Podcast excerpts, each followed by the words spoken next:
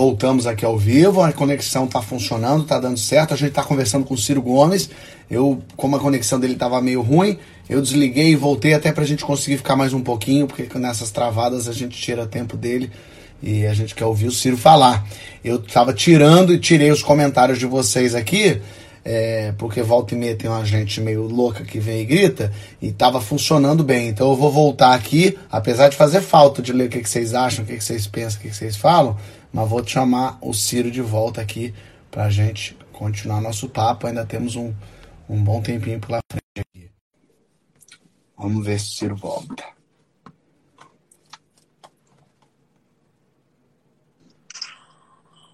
Voltando. De desculpa aí.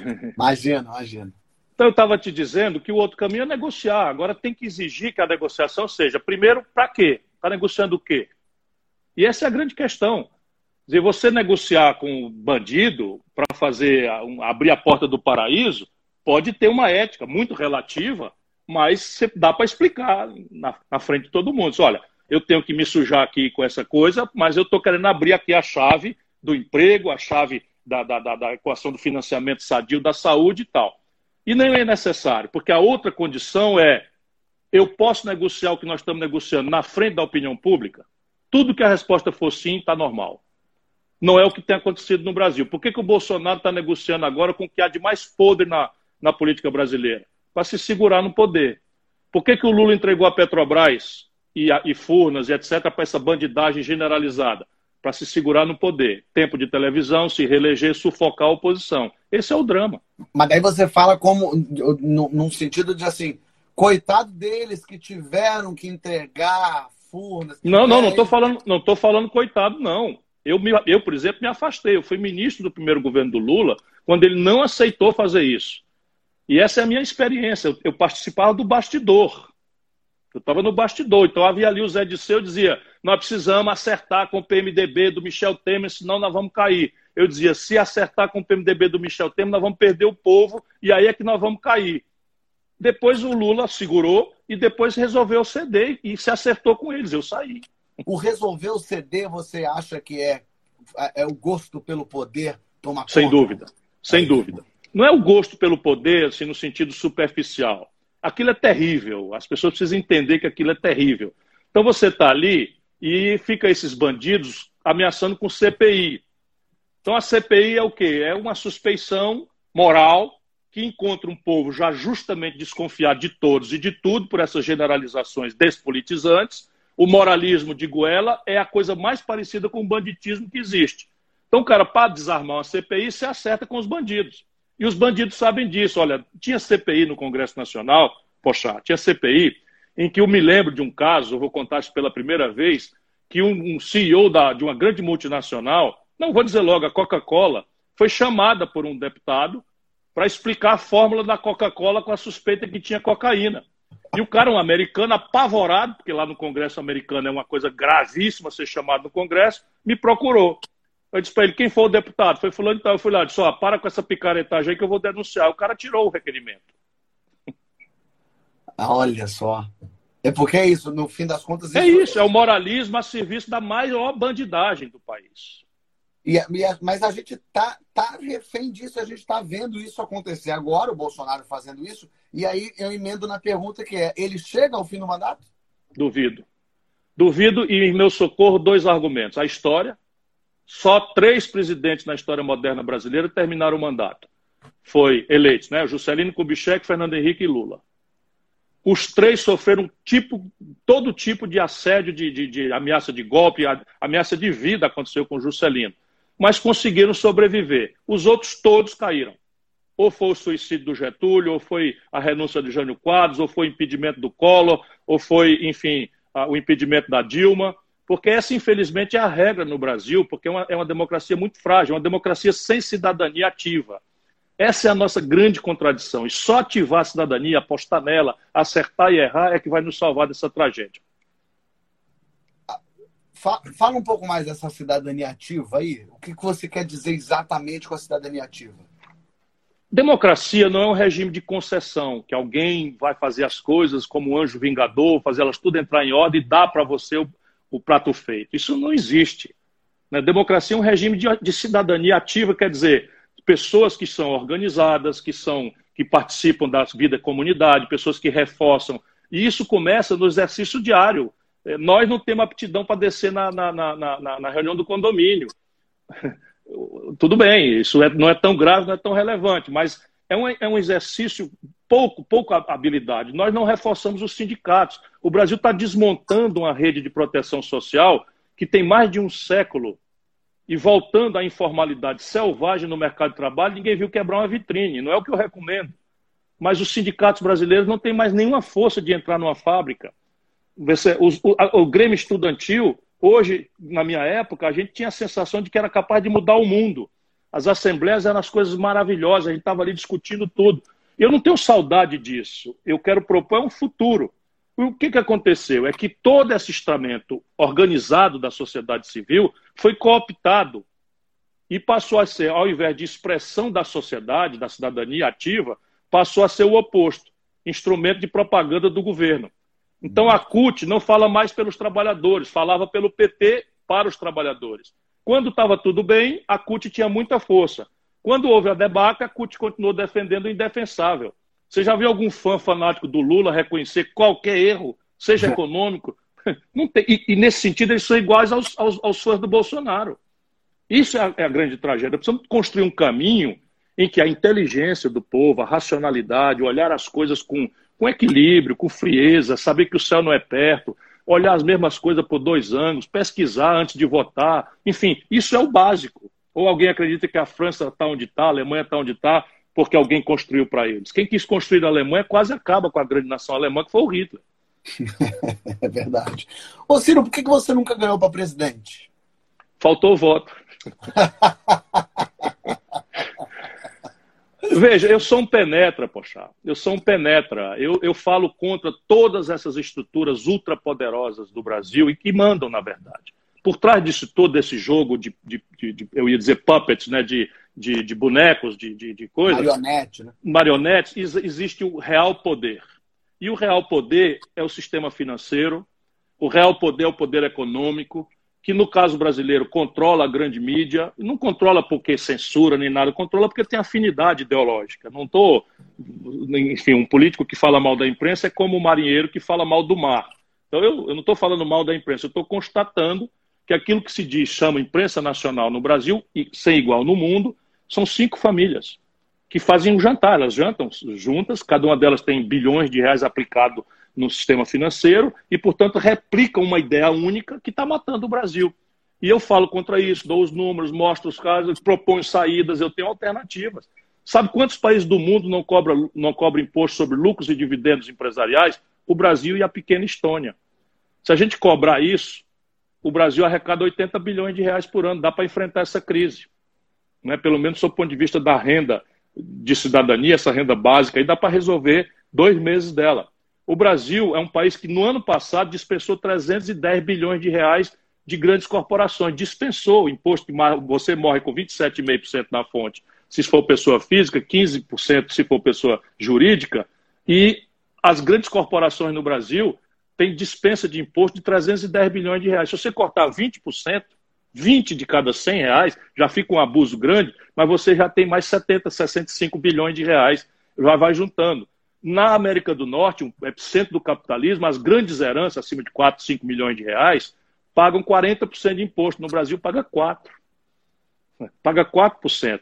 Né? No, no Brasil, nos Estados Unidos, na Europa, o imposto de renda sobre os grandes salários vai até 45%. No Brasil, você paga 27,5%, o máximo igual à classe média. Então, a saída do Brasil está aí.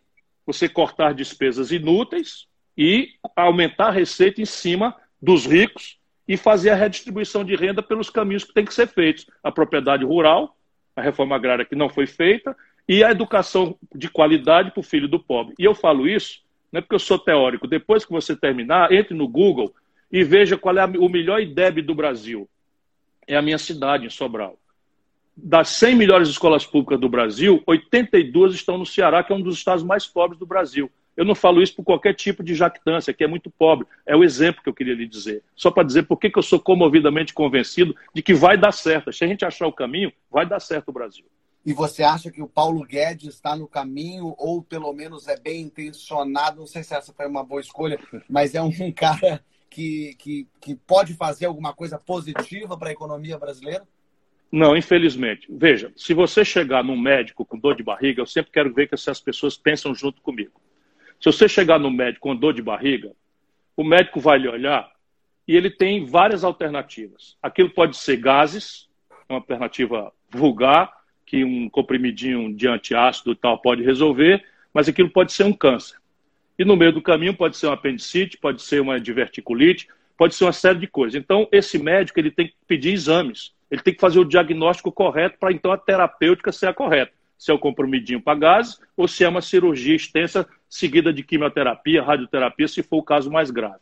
Mal comparando, o Guedes tem uma, um diagnóstico completamente errado da grande dor brasileira. Por que, que a economia brasileira está parada? Porque os quatro motores que a ativam estão estrangulados, estão enguiçados. O primeiro motor, o consumo das famílias. Ninguém precisa ser prêmio Nobel de Economia, pensemos juntos. Como é que a economia funciona? As famílias consomem e aí o comércio, ao vender mais, contrata mais gente compra mais da indústria. A indústria, por ter mais encomenda, contrata mais gente e compra mais da matéria-prima. E aí a roda gira. E o consumo das famílias, no caso brasileiro, puxa 60% do crescimento da economia. Como é que está o consumo no Brasil? O pior da história. Por quê? Porque o desemprego é o maior da história, porque o colapso da renda com a informalidade é o pior da história e porque o crédito está colapsado. Já falei o número, vou repetir: 63 milhões e 700 mil pessoas proibidas de entrar no crediário porque estão com o nome sujo no SPC, sofrendo todo tipo de humilhação. O Paulo Guedes não viu isso, não quer ver isso, ideologicamente recusa ver isso. Tanto 60% daquilo que podia animar a economia brasileira estão fora do arco de vista do diagnóstico do Paulo Guedes. E você sabe quanto é? Essas 60 bilhões devem quanto no total? 240 bilhões de reais nominais. Mas isso é uma dívida que está inflada por juros sobre juro, multa, uhum. taxa de permanência, abuso de todo tipo. Aqui no Ceará, o PROCON da Prefeitura de Fortaleza, eu, eu pressiono muito por isso, consegue ajudar o povo a ter 90% de desconto dessa dívida.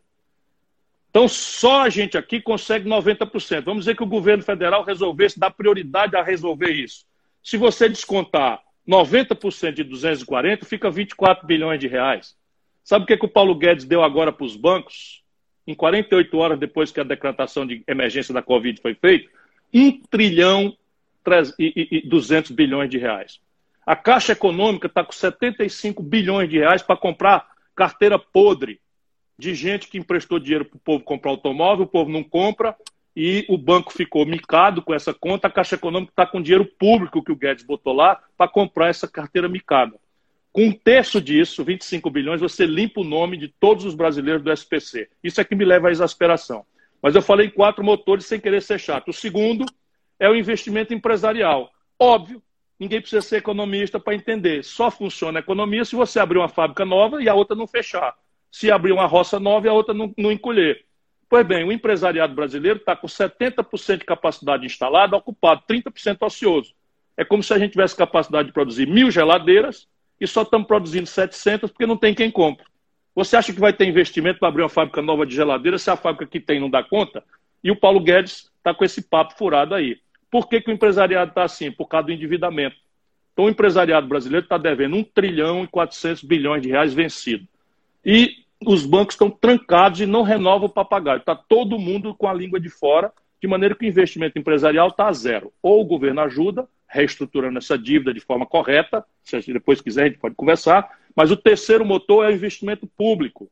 De novo, em tempos de, de, de colapso do capitalismo, o, o velho economista inglês John Maynard Keynes dizia que os governos deviam pagar para o povo cavar um buraco e depois pagar para o mesmo povo tapar esse buraco. Querendo dizer o quê? Que se o capitalismo está numa, num colapso, o governo tem um papel essencial de botar o, o desfibrilador. Não é? Se o cara tem uma parada cardíaca, você vai ali e bota o desfibrilador. O que é o desfibrilador da economia do capitalismo? É o investimento público.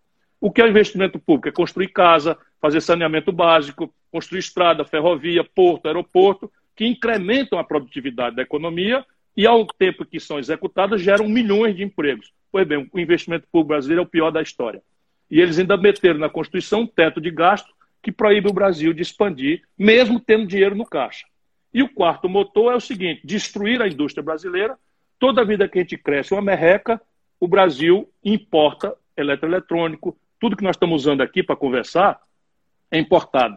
Toda a química fina, os meios de diagnóstico médico, falta os respiradores, porque o Brasil destruiu sua indústria. Resultado: melhorou um pouquinho, a gente explode a importação e, e alimentamos a ilusão ciclicamente de pagar importação de eletroeletrônico, química fina, meio de diagnóstico médico, informática, carrão com, com direção hidráulica, suspensão inteligente, com milho, soja, frango, gado, minério de ferro e petróleo bruto. Essa conta ela não fecha. Então, ou o Brasil se reindustrializa para equilibrar a conta externa, ou o Brasil vai ficar como está.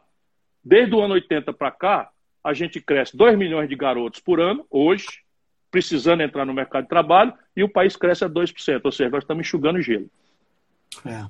Você falou do que o Bolsonaro não chega ao fim, significando que o Mourão assume. Isso é melhor ou pior para o Brasil?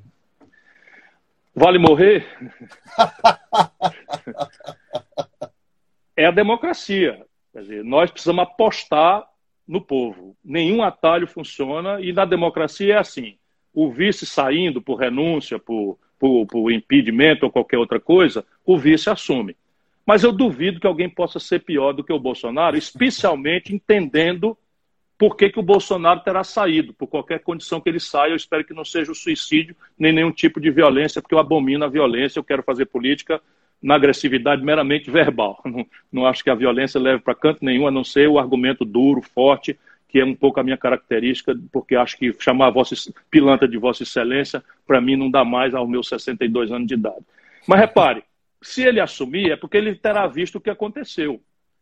E ele vai ver que precisa restaurar as conexões com a sociedade brasileira, como ela é sociedade brasileira, idealmente, podia ser muito melhor do que é, mas nós não somos melhor do que ninguém. Nós precisamos, o Congresso que está aí é o Congresso que o nosso povo elegeu. E o, e, o, e o Mourão tem que aprender isso. Aliás, o Bolsonaro devia aprender isso agora. Não é? O povo brasileiro sempre ajudou. Quando foi chamado, o povo brasileiro sempre ajudou. Que o Bolsonaro vá para a televisão e diga: olha, eu quero fazer tal coisa a bem do povo brasileiro e o Congresso não está deixando eu fazer. Não tem essa coisa, poxa. Não tem essa coisa. Esse é, a, esse é o problema aquilo que eu estava lhe dizendo. Se é só negociata para se manter no poder, para passar a mão na cabeça dos filhos, para inibir investigação, o povo sabe que isso não pode dar certo. Agora, se ele quer fazer uma coisa boa, bota uma coisa boa na mesa. Diz aqui, eu tenho aqui uma proposta, eu vou cobrar imposto dos ricos e vou melhorar a saúde. O Congresso não está querendo deixar fazer. Me ajudem aí, escrevam para o seu congressista. Isso é assim na democracia do mundo inteiro. Por que, que ele não faz isso? Porque não tem essa proposta. É. Que desespero que dá. Ciro, eu quero, para a gente terminar aqui nosso papo, também não quero tomar seu tempo, já te agradecer muito por estar aqui falando comigo. No final do meu programa, do Que História é essa Porchá, eu faço umas perguntas para as pessoas. Você já respondeu tanta pergunta barra pesada aqui que essa você vai tirar de letra. E eu quero saber, eu quero ver se você topa responder essas perguntas. São perguntas é, para a gente entender um pouco de você, da sua história. Eu queria saber qual é a primeira lembrança que você tem da sua vida, quando você era bem pequeno. A primeira lembrança é sentado com meu pai numa pequeníssima casa em Adamantina, no interior de São Paulo. Eu nasci em Pindamonhangaba e passei os meus primeiros anos de infância em Adamantina. O meu pai é, descascando uma cana e me falando das maravilhas do Ceará. eu devia é ter ao redor de três anos de idade. Não, não, te juro que é isso. É? Te juro que é isso. Qual, qual foi a maior loucura que você fez na sua adolescência? A maior loucura na minha adolescência. Meu pai era, era prefeito em Sobral e um empresário resolveu subornar a maioria da Câmara de Vereadores. E, tem uma história mesmo, você me forçou a lembrar disso. E eu malucamente peguei um carro e ele levou esses vereadores todos, a maioria, para confinar num sítio ali fora da cidade. E eu loucamente sozinho, nunca usei arma na vida, desci lá. Aí um cara apontou um rifle na minha cabeça e disse: "Olha, garoto, volta daqui que você não tem nada que fazer daqui não". E depois, nessa hora, foi que eu vi a maluquice que eu tinha cometido. Mas você foi lá fazer o quê? Pra, pra, pra, pra Boa pergunta. Eu fui lá tentar falar com os caras e tal. é uma maluquice, realmente. Você. Nas grandes, foi, é. Qual foi seu primeiro crush famoso? Crush famoso é aquela paixãozinha que a gente tem de alguma famosa quando você era pequeno, quando você era é, criança ou adolescente. Ih, rapaz. Pode ser americano, pode ser italiano, pode ser. Seria mais conveniente que fosse americano. Será que eu ainda posso, já posso falar isso? Porque esse pessoal tá todo vivo aí, forte, sadio.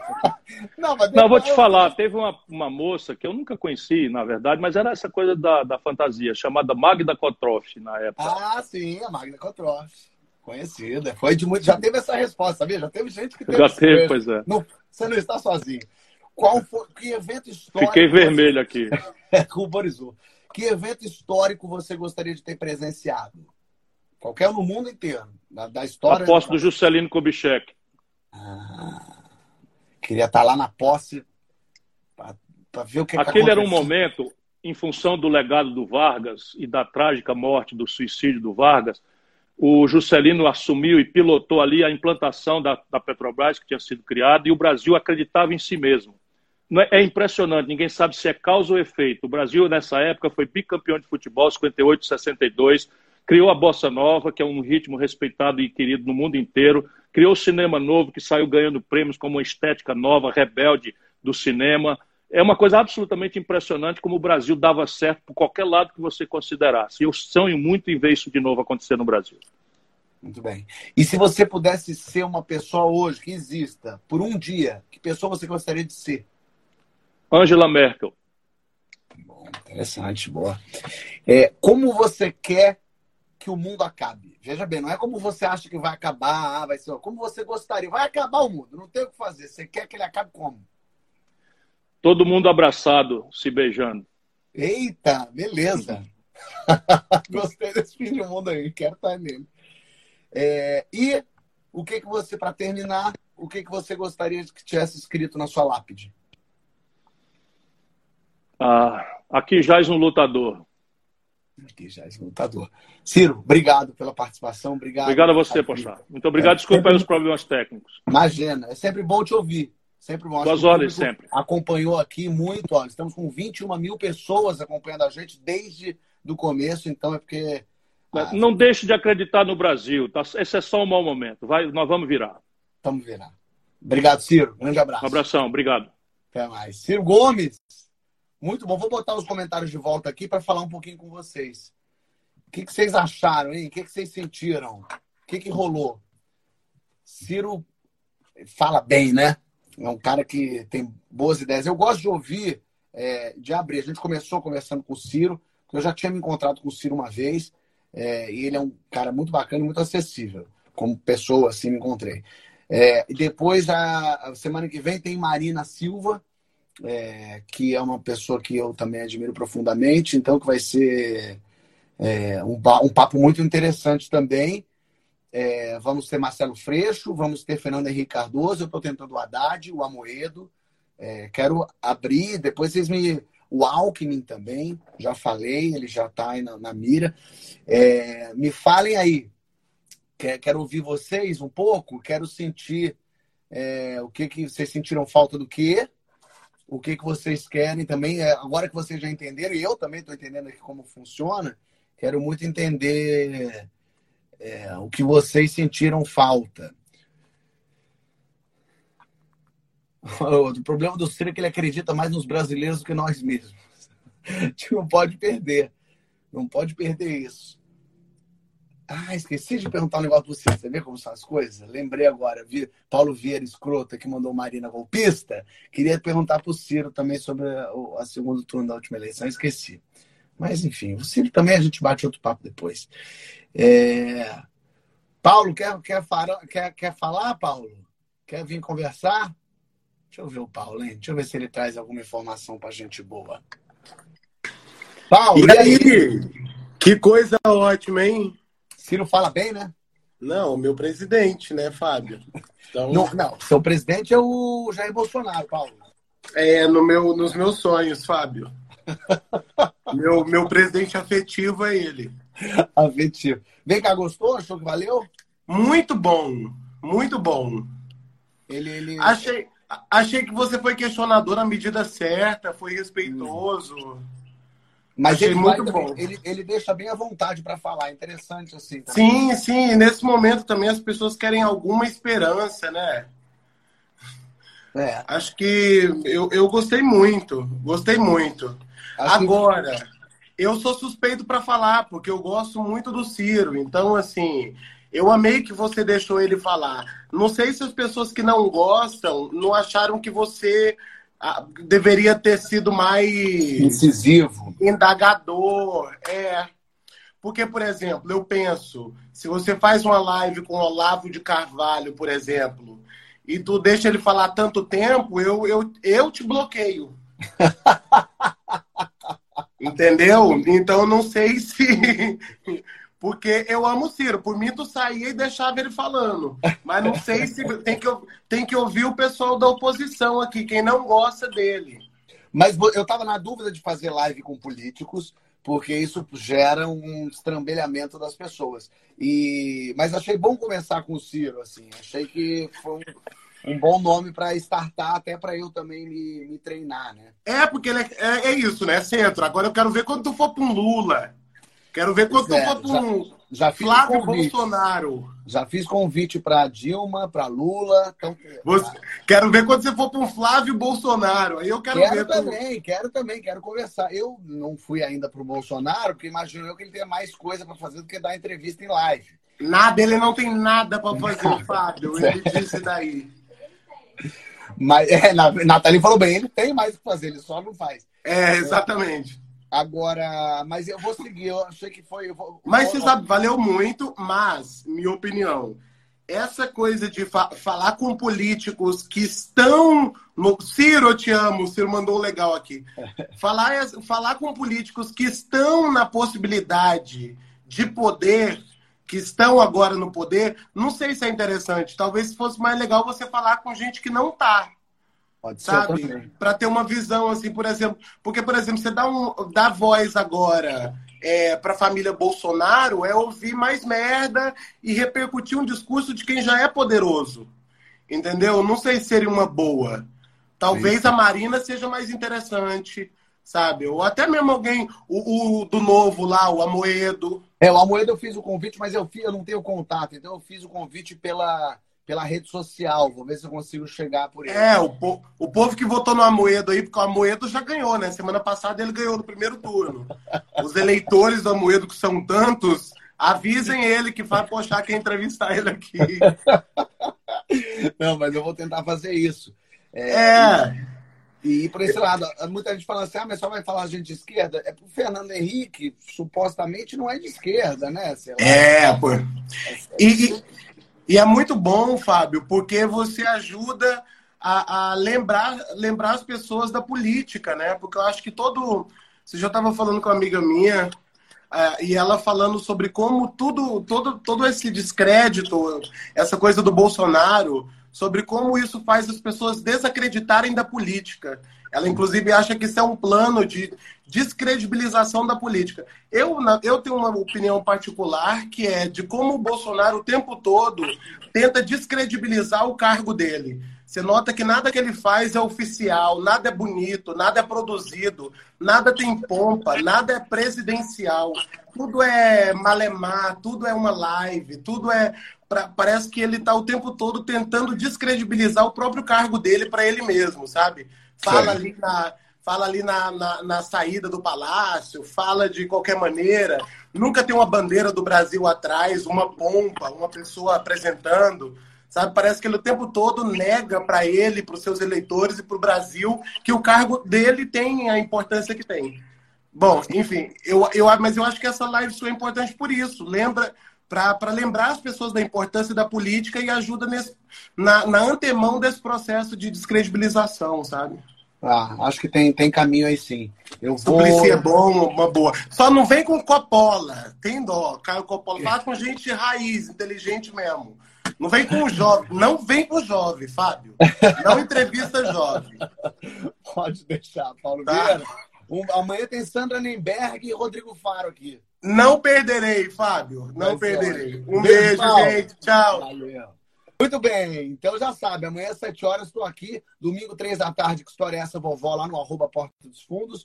E aí, semana que vem, de segunda a sexta-feira, tem live às 7 horas. Continua assistindo lá todos os vídeos do Porta dos Fundos. Sempre segundas, quintas e sábados tem vídeo novo. Agora a gente está lançando um monte de coisa ao longo da, da vida. Que história é essa, Pochá? Homens no, no Comedy Central e na Amazon Prime Video. Muita coisa boa acontecendo. Um beijo para todo mundo. Obrigado, Ciro Gomes. Foi sensacional um papo. Vamos para a próxima. Marina, vem semana que vem para a gente bater papo. Beijo!